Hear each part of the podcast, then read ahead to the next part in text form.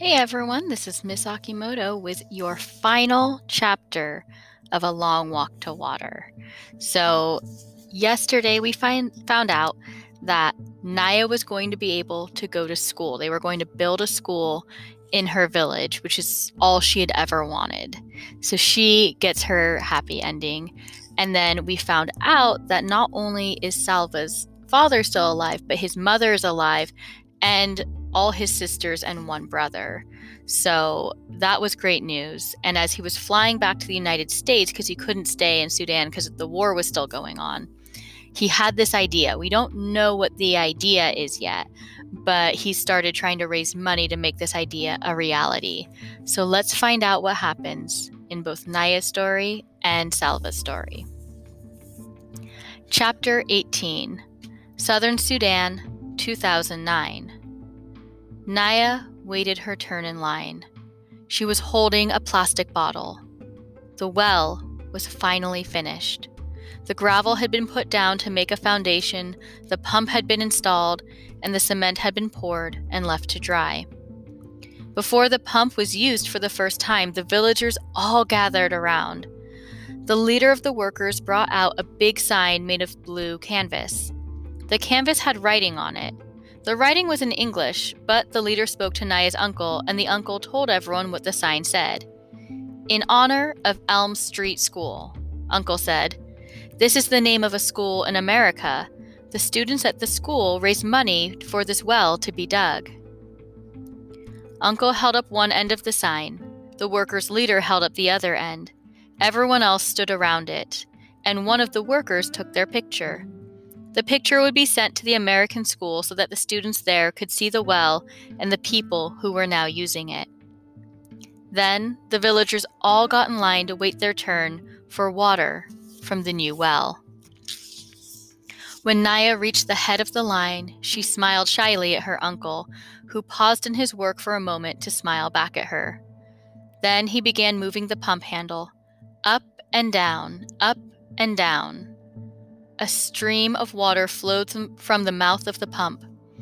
Nya held her bottle underneath the pump mouth. The bottle filled up so quickly. She stepped aside to let the next person fill a bottle. Then she drank. The water was delicious. It wasn't warm or muddy like the water from the pond. It was cool and clear. Nya stopped drinking and held up the bottle so she could look at it. Funny that something without any color at all could look so nice. She drank a few more sips, then glanced around. Everyone had a bottle or a cup. They were drinking that lovely water or waiting in line for more or talking and laughing. It was a celebration. An old granddad sta- standing not far from Nya shook his head. In a loud voice, he said, this is where we used to gather for our bonfire celebrations. I have been sitting on this ground my whole life. And all those years I never knew I was sitting on top of this good water. Everyone around him laughed. Nya laughed too. In a few more days, the school would be finished. Nya and Dep and Akeer would all go to school along with the other children. Next year, there would be a marketplace where the villagers could sell and buy vegetables and chickens and other goods. There was even talk of a clinic someday, a medical clinic, so they wouldn't have to walk so far to get help as they had when Akeer, was ill. It was the well that was bringing the village all these good things. But the well was not for their use alone. People would come from miles around to fetch the good, clean water. Nya knew this from listening to the grown ups that the crew leader had made many arrangements concerning the well. No one was ever to be refused water. Some of the villagers would be responsible for maintaining the well. They would be busy with this new work, so the entire village was to help them with their crops and cattle.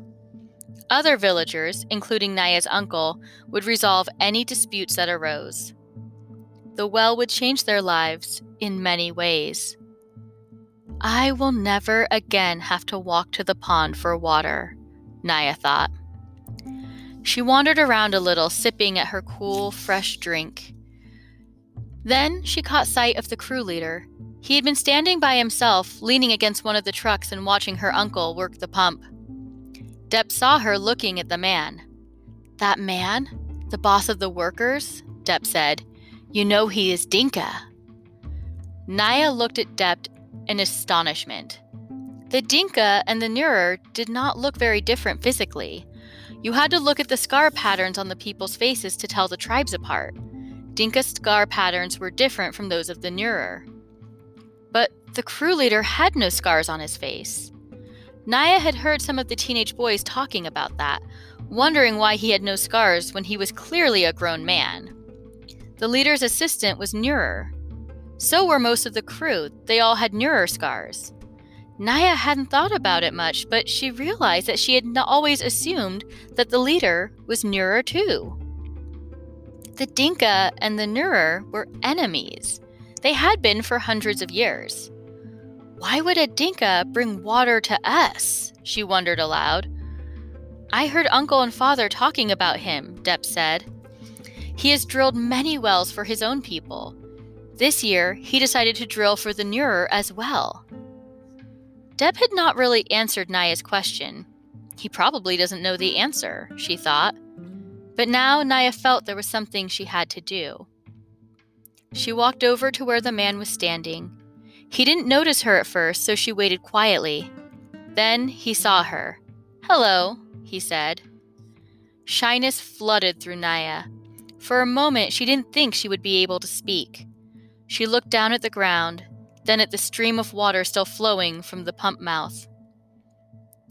And she found her voice. Thank you, she said, and looked up at him bravely. Thank you for bringing the water. The man smiled. What is your name? he asked. I am Nya. I am happy to meet you, Nya, he said. My name is Salva.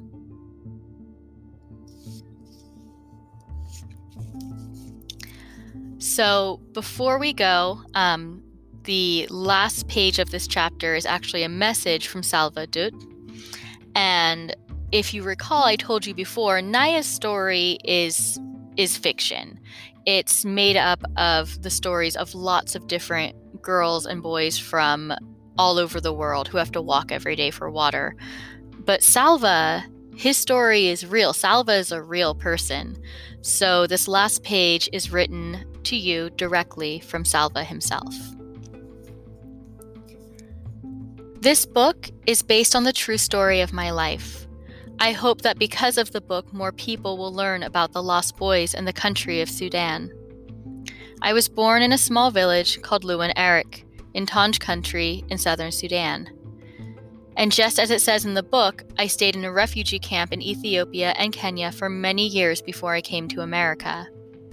I am thankful to a great many people, the United Nations and the International Red Cross supported my life when I was in danger of starvation.